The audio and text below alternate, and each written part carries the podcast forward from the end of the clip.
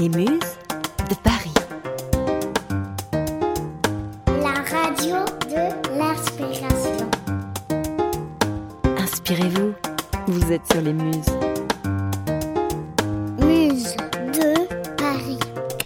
Bonjour les muses et bienvenue dans ce nouveau flash de l'inspiration. Nous sommes le vendredi 6 novembre 2020 et nous allons parler économie. Pas n'importe laquelle, non. Nous allons parler de la branche qui rassemble les coopératives, les mutuelles, les associations et les fondations. Celle-là même qui encourage la solidarité et l'utilité sociale. Vous l'avez déjà deviné, je parle de l'ESS, l'économie sociale et solidaire.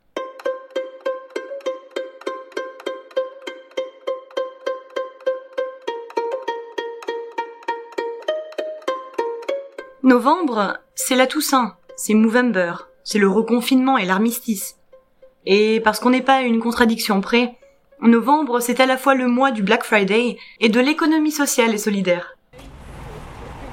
Le Black Friday, cette journée traditionnelle tout droit importée des États-Unis, qui brasse des foules en délire à la recherche de la bonne affaire, et le symbole le plus connu du système capitaliste.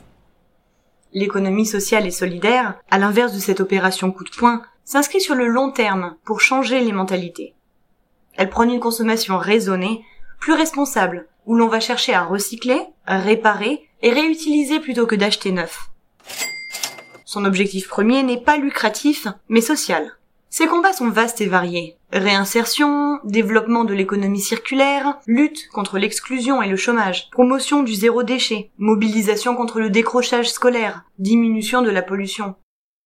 L'ESS est présente dans la plupart des secteurs d'activité et pèse 14 millions d'emplois rémunérés en Europe.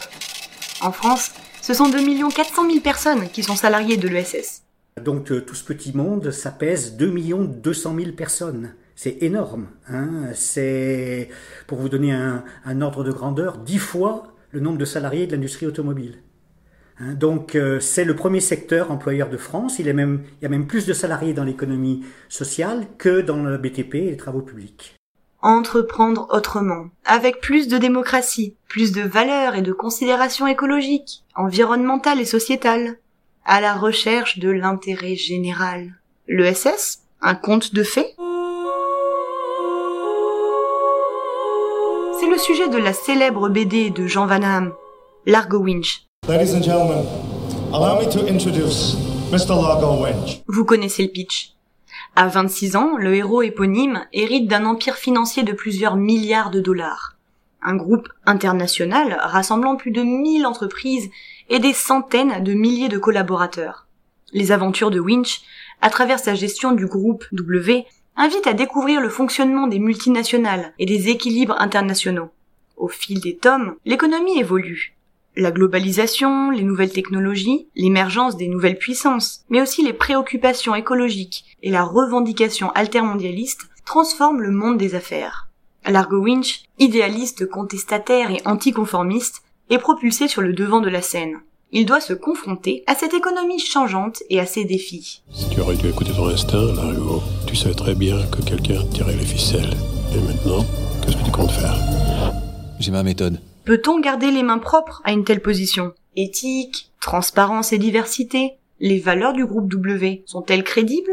Quelle perception peut-on avoir de la réalité sociale? Comment envisage-t-on l'équité et la justice quand on est un héritier? Existe-t-il un capitalisme éthique? Le polar financier fête aujourd'hui ses 30 ans, avec plus de 12 millions d'albums vendus en France. Un record sur le thème. Si l'analyse des aventures du milliardaire en blue jeans vous intéresse, à la sortie du confinement, retrouvez l'expo dédiée à la Cité de l'économie, ou bien achetez le numéro spécial des Beaux-Arts Magazine. Si vous êtes visuel, mais que la BD n'est pas votre tasse de thé, retrouvez les infographies de la classe nationale de l'ESS, idéal pour appréhender le sujet. Mes chères muses, c'est la fin de ce flash de l'inspiration.